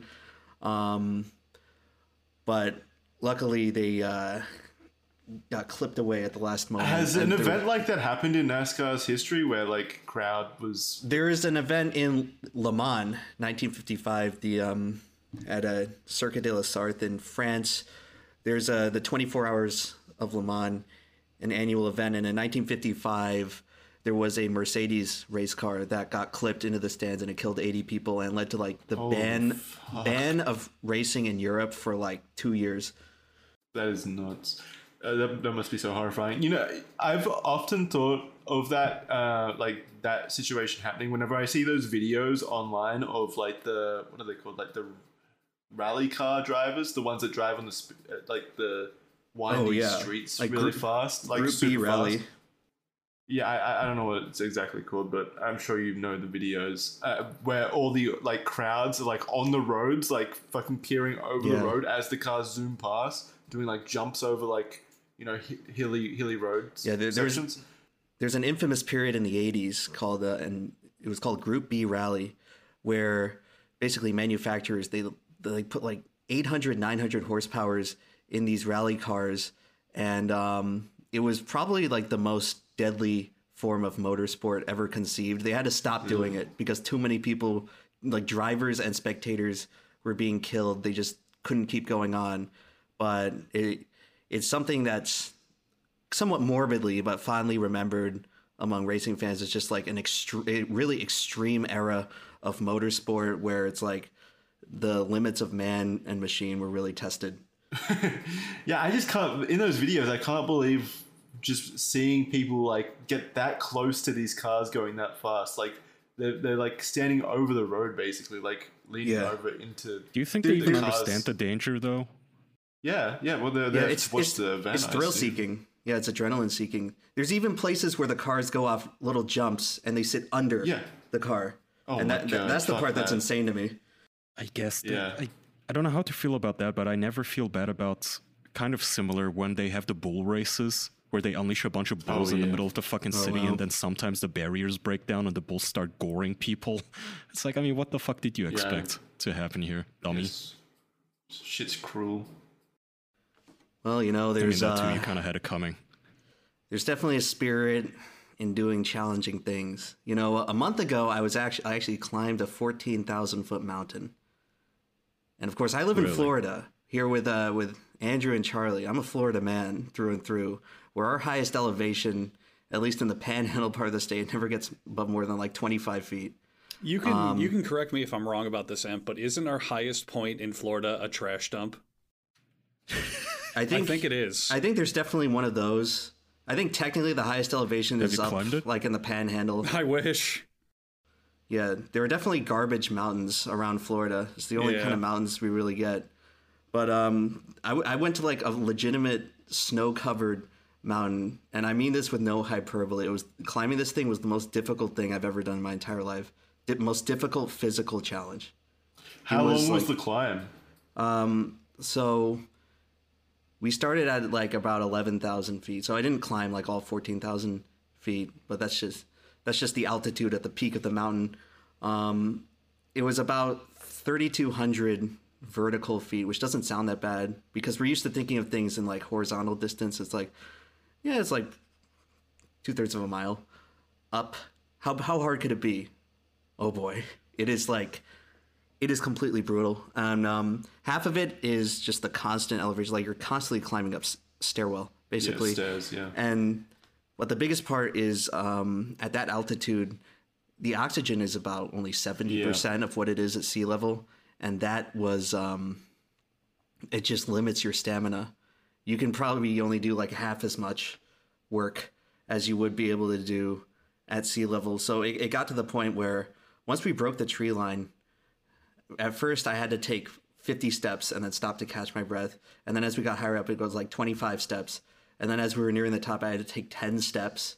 And then i'd be out of breath and have to like stop for 30 45 seconds and then just keep Did you going. take? Yeah, I was gonna say, did you take frequent actual breaks, like uh, sitting down anywhere? yeah. Yeah it, it was necessary. Like i i could not go any faster than what and it took me six hours to get to the top it's normally supposed to take you um like three to four hours. It took me six hours. And um it was snow covered. That was like a huge fish out of water thing. Never really seen or dealt with snow in that capacity. And um it's just had to bundle up had to buy a bunch of clothes that i never even knew existed before.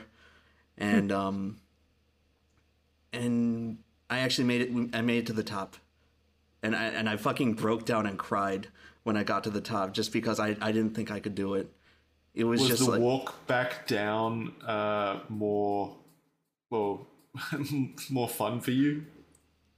Um, theoretically, it should have been, but we actually got stuck on the way down and had to be rescued. it was me, me and three other people because um, I guess this this is just something again I didn't know because I, I'm in Florida. We don't get snow here. It's just a property of the snow where it was the snowpack was really high, and then as we were going up, the sun came out and started heating up the snow, and towards the bottom.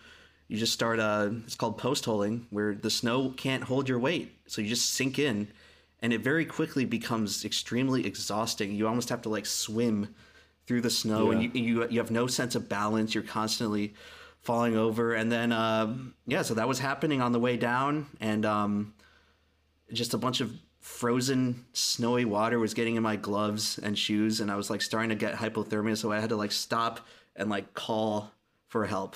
And uh, they sent people out there with snowshoes to like take us down but you know it was it was brutal. On the way up on the way down extremely brutal experience. I'm glad I went. There was a point where I came very close to quitting near the top because it's like I'm close enough and I'm completely exhausted How would you even quit though if you're that in, like high up already? You're kind of committed, lie aren't down. you? yeah, just get it over Lie with. down Come and on, die. I don't know. After after so much time, after being like, uh, and the mountain plays with you psychologically because there's multiple false summits where you get over the horizon. And it's like, oh my god, it's even more, and that just happens like five or six times, basically saying like, surely we're getting Kills close to the top now. Um, yeah, so it's like a psychological demoralizing effect where and that, that that's what led me to like almost quit. And i probably would have quit if there wasn't this uh this nice like spanish couple and they were like you're only 300 vertical feet from the top. You should keep going. We'll see you up there. And i probably would have quit if it wasn't for them but they gave me a little extra motivation to just like all right 10 more steps. 10 Were they more like steps. jogging up without you? Did they, Well- were they, were they excellent at uh, mountaineering? pretty much all the other people there were seasoned, and I was just me and like kind of the, the three other people I, were- I was with. It was their first time doing anything of the sort, so we were just total noobs up there. Uh, but we made it to the top. We made it. So I guess that's Congrats. something Noah can never. Would you do it away from me. again? I would not do it under snowy conditions. No, I would maybe think about when uh, during the summer when the snow goes away and just becomes a rocky trail. I'd maybe think about it, but I w- I wanted to do something unique and challenging because a year ago I went to Colorado and at one of the Airbnbs I was staying at, they had a little Colorado activity list, and one of them was uh, one of the things on the checklist was climb a 14er. That's what they call them out there. The, they have like 50 or so 14,000 foot elevation peaks, and um, the seeing it like phrased in that way on like some sort of little campy activity guide, I'm like, okay, how hard can it be? So I, Yeah, I do I look at I look up like the easiest 14ers, and um, we are originally going to do the one called Mount Bierstadt, but that was the trail was seasonally seasonably closed. This is another miscalculation. I figured May would be a bit warmer, but it's at such a high elevation there where it's still winter. It is still very much Yeah. winter up there, even in the first week of May when I went. And um, so we ended up settling on this one called Quandary Peak, which is it's supposed to be all the guides I was looking up online. It's like, oh, it's the top top three easiest. All the went on the AllTrails forum. Look at the reviews. It's like, oh, it's easy work. We did it in five hours. Plus Pleasant stroll. Yeah. And um, very quickly when I got there, I began to realize like um, saying the easiest 14er is like saying the uh, the dumbest astronaut. Where it's like, yeah, out of this select group of mountains, it's the easiest, but the bar for entry of like climbing a 14,000 foot mountain is like so rigorous that you'd be hard pressed to call it easy. And I was, I guess, mistaken in thinking that it would be easier than it was because it's just the scale of the mountain is just massive. You don't think of mountains as big as they are until you like Until see them in reality. You see the people farther up on the trail. They look like smaller than ants. They look like fleas. And, it, and So- I, yeah, I felt like an ant climbing like a giant office building or something. It was it, it felt like that scale. So the mountain psychological trick started on you before you even started climbing it, basically. Yeah. It's just um just being being in all these uncomfortable facets, the cold, the snow, the lack of oxygen. I didn't really get a good night's sleep beforehand because we stayed in the town of uh, Breckenridge, which is right next to Quandary, and stayed in an Airbnb there. I didn't realize this is this would be a thing, but when you get to ten thousand feet elevation, it becomes hard to fall asleep if you're not acclimatized. So like your heart is beating too fast it's like sending mixed messages to your body and it- it's it won't your brain won't Keep allow itself to like fall asleep so it was just it was rough and i probably would not do it again but i'm i'm glad i did it i'm glad i did the challenge and uh hopefully there will be a video of that coming up pretty soon on my second channel oh yeah that's another thing i had to wear a, a helmet with a gopro up the whole way so that added to the difficulty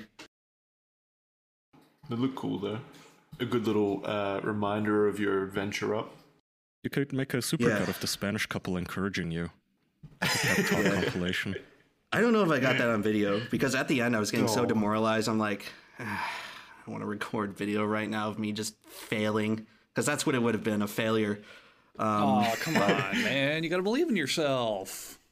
I You saw gotta cut out all the all the like footage of you crying and trying to convince yourself to keep climbing it. Yeah, the audience doesn't know any of that. You could literally Yeah. just have stood, I don't know, a couple feet up and said, "Oh, I'm at the summit. It's beautiful." Well, Yeah, gotta go back it. down. Yeah, dub it. This was a piece of cake. Like, oh, this is so easy. Yeah, Oh, I barely even broke a sweat. yeah. out Listen to me breathing, breathing. a lot right now. Yeah, just just just get, just get a green screen and a picture at the top. Yeah, fuck the mountain. Do it at home. yeah. Okay. 3D digital surfs up it into like Mount Everest and stuff. Uh, we've gone full circle yet again. Yeah. Here we go. He's giving the couple advice like, "You guys are giving up. Come on, we're so close, guys." I've been I'll doing a lot of too. traveling lately for sure. Probably the most I've ever done. Getting kind of exhausting to be honest, but I'm about to have a month break with no traveling.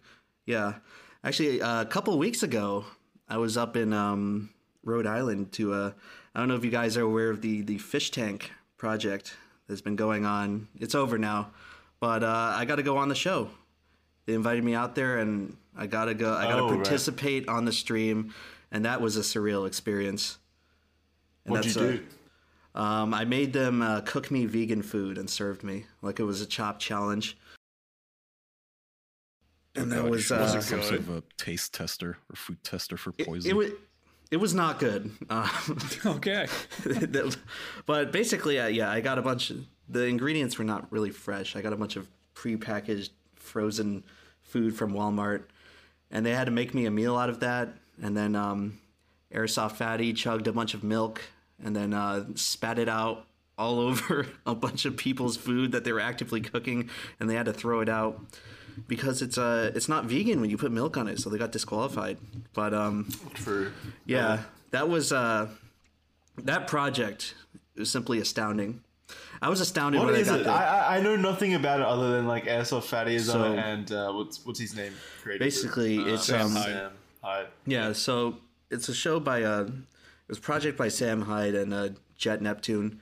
It's really um, I think Jet is like the primary creative force behind it, and he deserves a lot of credit for what he's done because this this show was an accomplishment. This show was like internet history, and I'm hoping in uh, time it will be appreciated more for the accomplishment it was. But basically, what they did was they had a 42 day nonstop live stream of cameras set up inside this house with uh, eight contestants going through like extremely creative but also really harsh and abrasive challenges. And um it was you'd think that there was a team of like 10 people behind it but it's really just like three people were in charge of the whole thing running a 42 day nonstop live stream with transactions and like people would like pay to do live TTS into the house and like talk to the contestants and most of the stuff said was very brutal and nasty so over time, you I think as a as a viewer, you got this huge respect for these um, contestants. I'd compare them to modern day gladiators. They went through like the gauntlet of this like psycho producers trying to like trick them at every moment. Um, they'd have a they'd have this thing called fish toys, which are little interactive events within um, the stream where audience members could pay to like remove the bed of a contestant for a night. They could pay to empty out the trash all over the floor and make the contestants have to pick it up. So, all this stuff going on with all sorts of different, weird, eclectic challenges, and um, I found I just found it so entertaining. A very big breath Forty-two days. air. Forty. It, it was forty-two days. Yeah, forty-two days of That's basically. such a long time. yeah, they got shit, yeah. they got like more than swatted. 41 They had to go on. They had to go on oh YouTube. man. Oh, another thing that's extremely impressive that this sh- entire show was independently funded and hosted. So like no sponsorships, no like venture funding, no anything. They had they built their own website for it, their own streaming client. They sold season passes though, didn't they? Yeah, so it was like it was crowdfunded, but and it was it was also funded by just the continued revenue from TTS and all sorts of donations for the uh, Yeah, the- they would have made some the a fair bit interactive- of money from that, surely, right? Especially if it's like that Oh, interactable that's- and that popular. that's the thing. That's that's why it's good to hear it, it was profitable. I think um, from what I heard, they they grossed like seven figures. Damn. so Yeah, well. it it was um it was an extremely ambitious undertaking, and due to the um due to the, a lot of the the creative the creative stuff they wanted to do on the show, perhaps more edgy, they had to do it independently because it would have been banned off of YouTube. But they had to go on YouTube for several days because they got swatted, and then there was some trouble with the uh, the hosting where apparently they needed more server space than they had. So it was on YouTube for a little bit, but um, once they went back on their own platform, there's there's like unhinged stuff that they had on the show. Like they had Frank Hassle enter the house and like punch holes in the the walls and like and like pour pour toilet water on people. Um, but I'm hoping in um, when they release the uh, the actual cut of the the edited product that they filmed, that um, people will see how historic of achievement this was. And like I get like Sam is a controversial person. I've gotten heat for doing something that Sam's name is also attached to, but I'm always someone who's just appreciated good content, entertaining, creative, innovative content, and that is just this show they really um is really new and it was beloved by the people who watched it. It's like a breath of fresh Yeah, I air. heard. I, I didn't stop hearing about it, but I never like figured out what it actually was because they were the people talking about it were always using terms that I had no idea. Like they were referencing names. It developed its own concepts. Didn't have subculture. concept. Yeah, yeah, Yeah, exactly.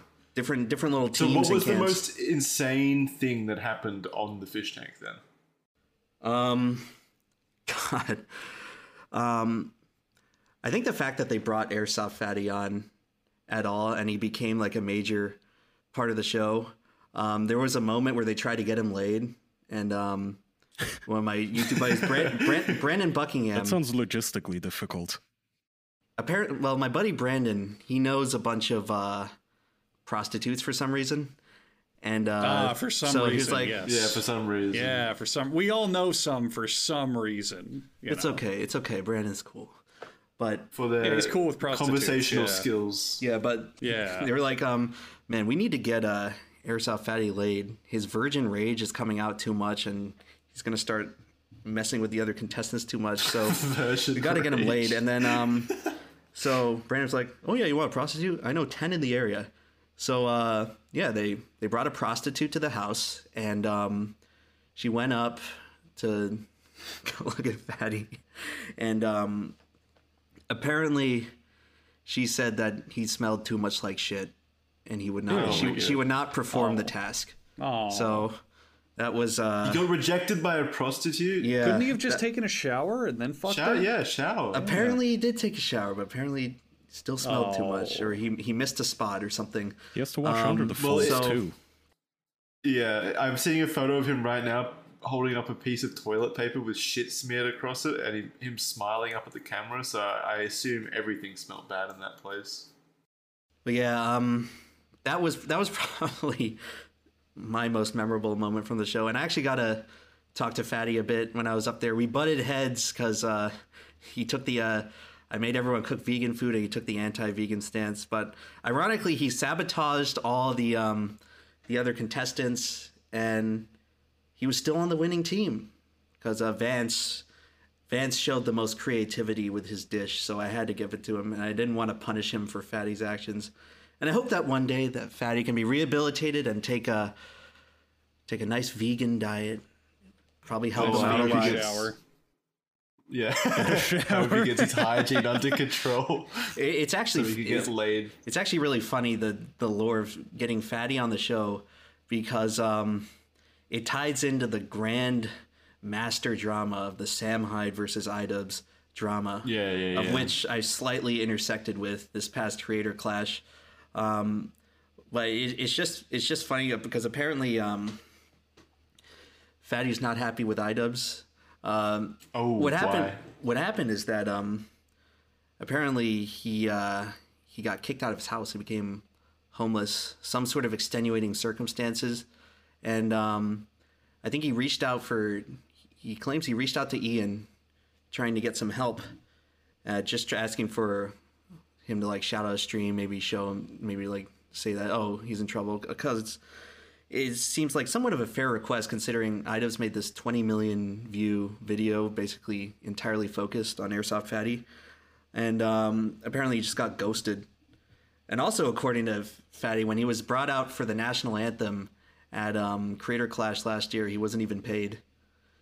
So there's just long lasting, long reaching drama between these two Sounds guys. like yeah, Airsoft Fatty might need to get a better manager, someone who can handle iDubbbz money requests as Well- well, as prostitute. And What's funny expectations. is- Yes. Do you what's funny these is that people he- are friends. yeah, He went. He went over. He went over to the hated Sam Hyde, who is on the uh, the iDubbbz no fly list, and Sam basically took him in, housed him, and started a GoFundMe to um, basically get get Fatty some new housing. I'm not trying to. Uh, I understand that there's probably a mixture of viewers on the show, and I'm not trying to throw my weight around with bias or anything, but I don't know. I just think it's awfully funny how um, Sam is often painted as like this really bad and evil guy, but when push came to shove, he went out and uh, helped Fatty when basically uh, Ian left him out to dry. And you could say, of course, but like, do you think do you think Sam was doing that out of the good goodness of his heart, or was he doing it motivated to one up Ian in that situation? It's pro- it's probably probably to needle iDubbbz primarily, but he probably also cares for him at least a little bit after hearing his life story. But I don't know. I, I, I find the drama fascinating. It is like um, Yeah, it is. It is like YouTube course altering fascinating.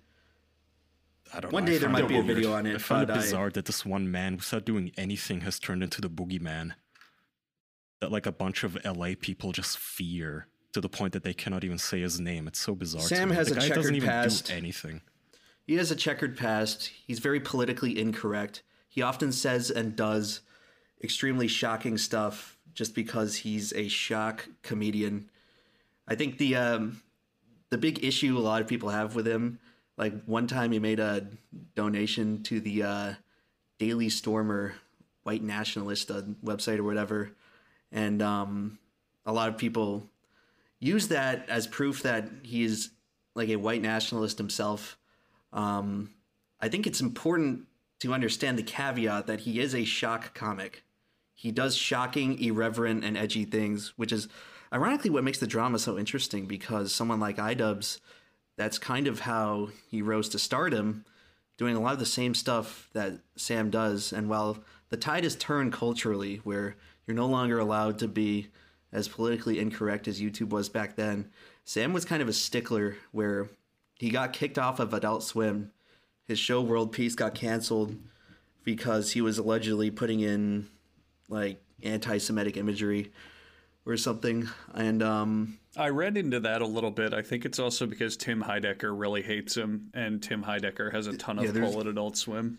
there was there was big drama between Sam and Tim Heidecker. A lot of internal politicking, a lot of stuff that may not even been be revealed. But basically, Sam was banished, and uh, I don't even think you can.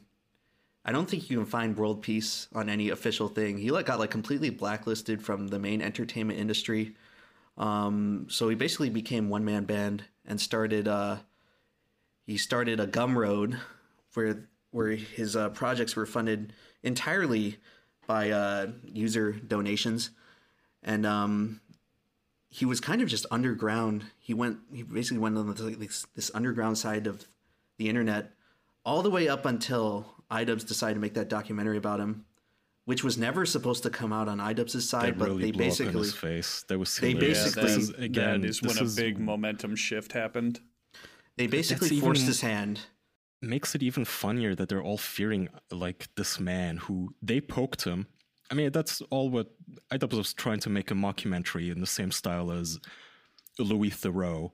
You know how Louis Theroux would go to like the to the Westboro Baptist Church and just film them being goofy and at their protests being ridiculous, and then slow pan to their signs, and then ask them like deadpan questions like, "What does your sign say?" And then they would say something like, "Dead soldiers go to hell."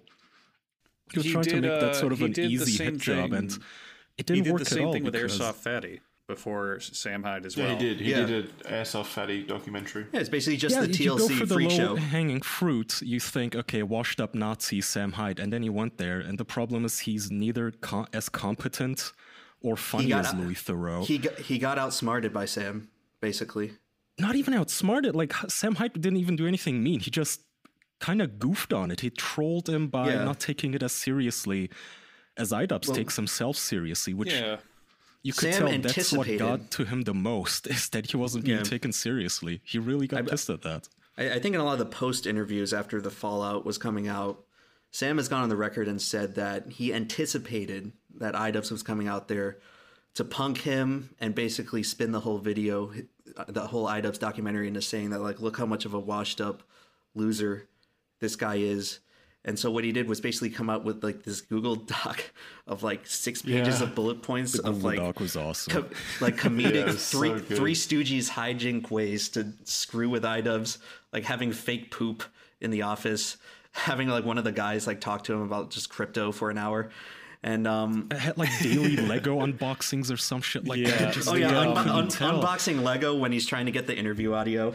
The mantra of um, the mantra of "think it, dream it, do it" has still been a consistent running thing through his content now because of that. Yeah, this might this might be the greatest drama in YouTube history in terms of In other words, it's not drama. worth watching at all. I don't know, man. It's just so self-inflicted. it's just hilarious. It's like this guy is just trying to f- have a good time with his crew, and iDubbbz is standing there like Kyle Bros- Broflovsky's cousin, just awkwardly hunched Kyle, over, yeah, cousin Kyle. Yeah. but it, it, it was just so weird. completely oblivious to all the jokes, just completely awkward and out of his depth. It, it was so bizarre to watch it unfold, they, and then they turn the tables on him. That's the thing. iDubbbz is Yeah, used to he tried being to in control. He released his own version, which was the Cope edits, basically, where during the interview at the end, he has to smash cut to a 10 minute segment of himself explaining that he's not butthurt. And he has to remember the, the PowerPoint slides that he had, where he was explaining comedy, post comedy, and post post comedy, or something like that, where he was trying to explain that, Yeah. well, you see, Sam Hyde is post post comedy iro- irony, so he actually is a Nazi. Welcome and I am back to Behind the Meme mad. with iDubbbz, where we explain the joke for 10 minutes. Um, but yeah, I, it, it's good to show that he, he really hasn't proven that he's been butthurt in the two years since. But yeah, I remember when that documentary came out. It was good. It was well edited. Shout out to uh, Uncle Dane and Soundsmith for the work they do for iDubbbz, TF2 community. But um, that video was well edited and well produced. But it, it just it came off to me as something that he didn't want to release. Which, according to the story, that's what it is. Because they, I think the they filmed in like March of 2021 or something, and he sat on his thing for nine months, and um, Ian did. He sat on it for nine months, kind of stewing, I think, at um, thinking about like, I'm gonna, this is gonna make me look bad and weak. So I think he just thought about canceling it entirely. But Sam and his crew had collected their own footage, so they basically forced his hand. They they uploaded like the hour and a half raw cut of the iDub stuff, and now you have this wormhole that's been open, saying like, "Whoa, what is this? What is iDubbbz doing with Sam Hyde, and why is he not releasing his part of the footage?" So And got- then it fucking it's ballooned from there. Their beef has ballooned to so many other different things, like the Creator Clash, Froggy Fresh drama, and shit like that. it It's led like it is spiraled into kind of the end of iDubbbz's career as we know it. He's still going to have a career, but it's almost going to be be it's going to be it's going to be will be unrec- a hundred percent It's- fine. it's not it's not like the end financially. I'm sure he'll still make a lot of money and be quite successful with the audience he still has, but it's not it's not going to be the same. But he doesn't even like his audience anymore. The sad part is when you watch some of the interviews of him now, it, he'll talk shit about his audience, how he doesn't like them asking him questions about his past and all that sort of stuff, where he's trying to disavow the people who got him where he is in the first place. And now he all all he cares about is fitting into that LA slime Yeah. clique that he just It's wants to be a part of now, where you cannot you have to disavow your past, and people like Sam Hyde are literally Satan.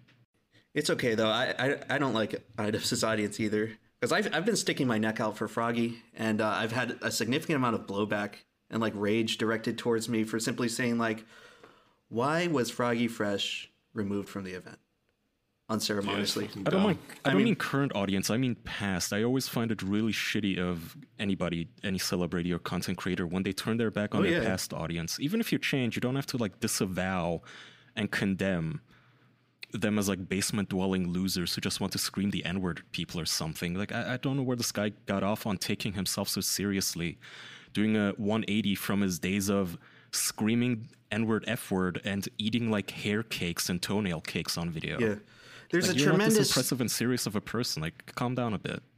there's a tremendous straw man that's been going around from the pro IDubbbz people who think IDubbbz did nothing wrong in his handling of the Froggy Fresh situation. There's this belief by just painting all the former ex IDubbbz fans as people who only cared about edgy content, only cared about him saying the N word, when that that is simply not the case for the vast majority of people who are angry at IDubbbz right now. That is not the case. If you look back at that era of YouTube, like everyone was telling people to kill themselves and calling content cancer, there's a reason why iDubbbz had more staying power than someone like Leafy, who was equally edgy, said edgy stuff all day, bullied children, and um, there's a reason why Ian had more staying powers because the presentation and confidence and delivery of his videos was very creative and innovative, and the way he'd put stuff together in a nice little package, nice little well-spoken, well-explained, and really fleshing out the the stakes of the situation is like he made well-produced videos that were confident and unapologetic and They're just entertaining. So it's like to characterize all the current iDubbbz opposition is just like, oh, edgy people living in the past. It's like it wasn't about simply the fact that he was edgy. There's like a million Call of Duty edgy gamers back then who said slurs in lobbies, and they didn't stick around to nearly the extent of iDubbbz. It wasn't about him being edgy. That was the reason we liked the content. but he. Uh, what I what I come to on this whole fucking drama, I think it's so fucking stupid and overblown. But uh, like, you can change your content, you can change your opinions and stuff and your beliefs. That's totally fine. He's completely within his right to do that, and it's completely fine. It's like the self-flagellation and stuff, and the overblown nature of it is just what is unappealing to me. Uh, The I'm The only holier thing- than thou. I'm so much better Yeah. than my old audience. Fuck you guys. I'm leaving you behind. And uh, even if it was just all about the edginess, even back then, I mean, you liked it. You liked it. You were all about screaming the N word and the F word until you moved to LA. That's the only thing that really yeah. changed. Nothing about you changed. You didn't mature. You just moved, and you got a new friend group. That was literally it. Yeah, I, I probably would have dropped it. know.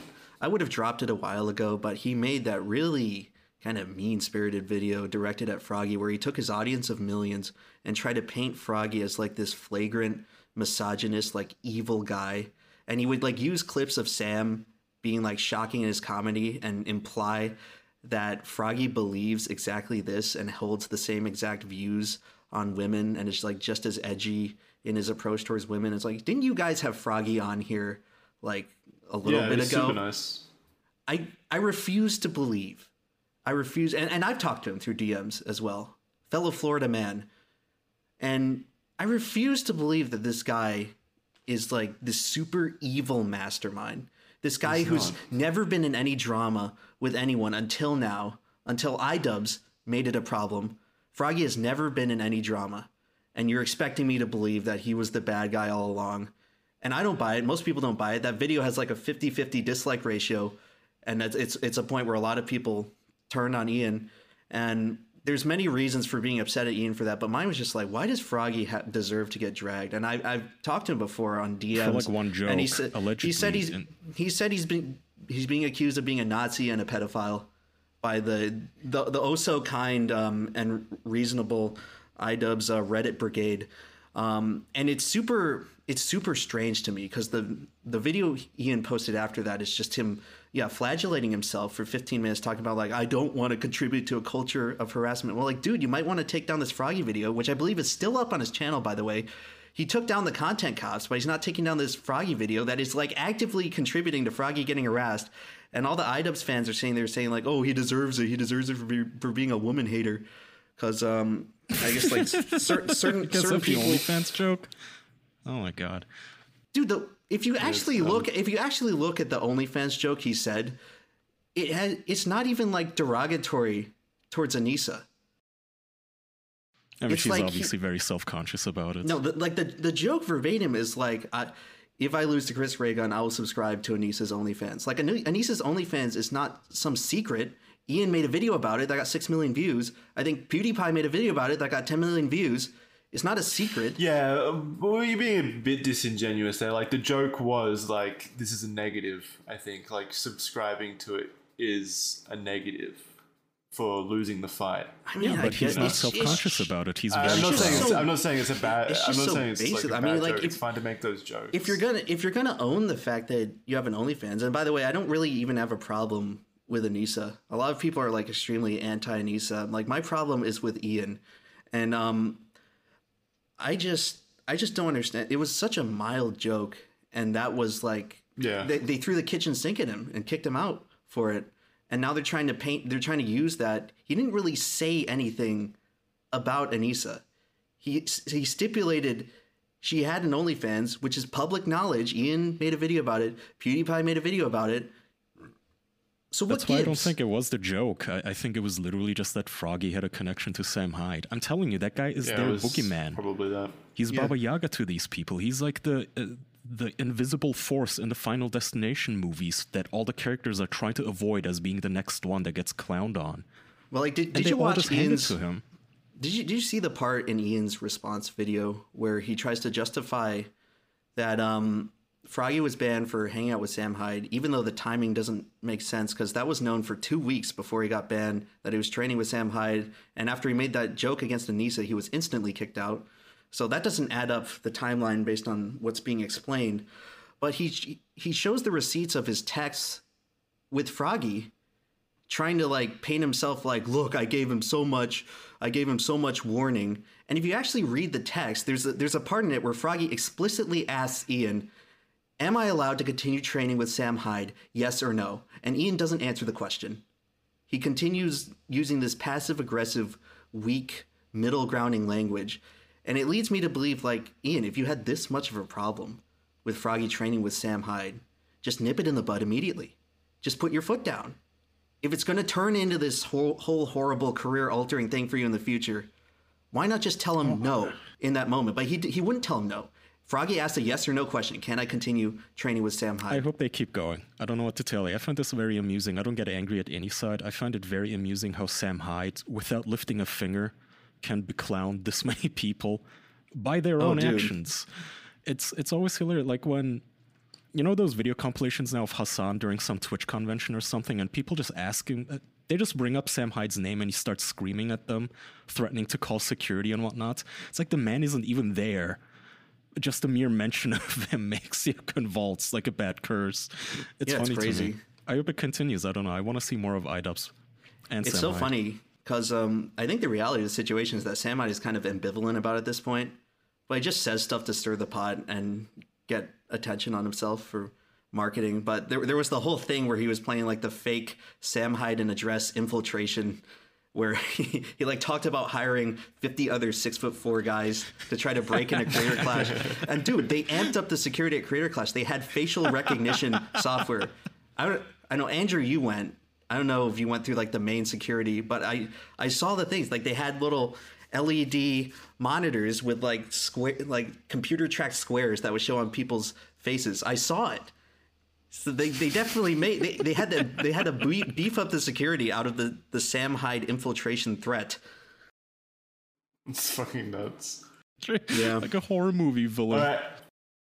All right, um, All right. we gotta we gotta wrap here. Andrew's laptop's almost out of yeah, battery. I've got I've got about like 20 minutes, not even.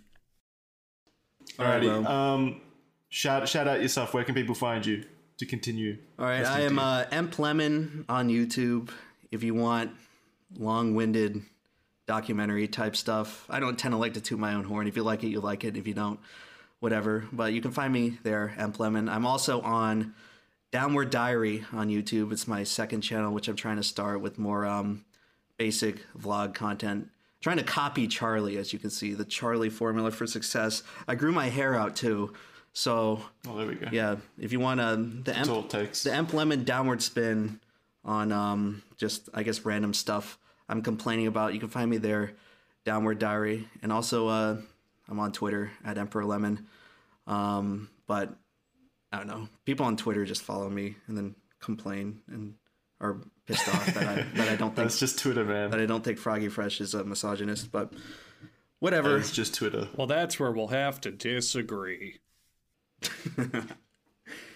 Alrighty. Thank you everyone for listening to this week's episode. Uh, As per usual, patreon.com slash the official podcast for bonus episodes and episodes of Podophiles. Uploading a brand new episode of Podophiles today or tomorrow, whenever it's out by the time this episode's out. So you can go listen to that at uh, Patreon.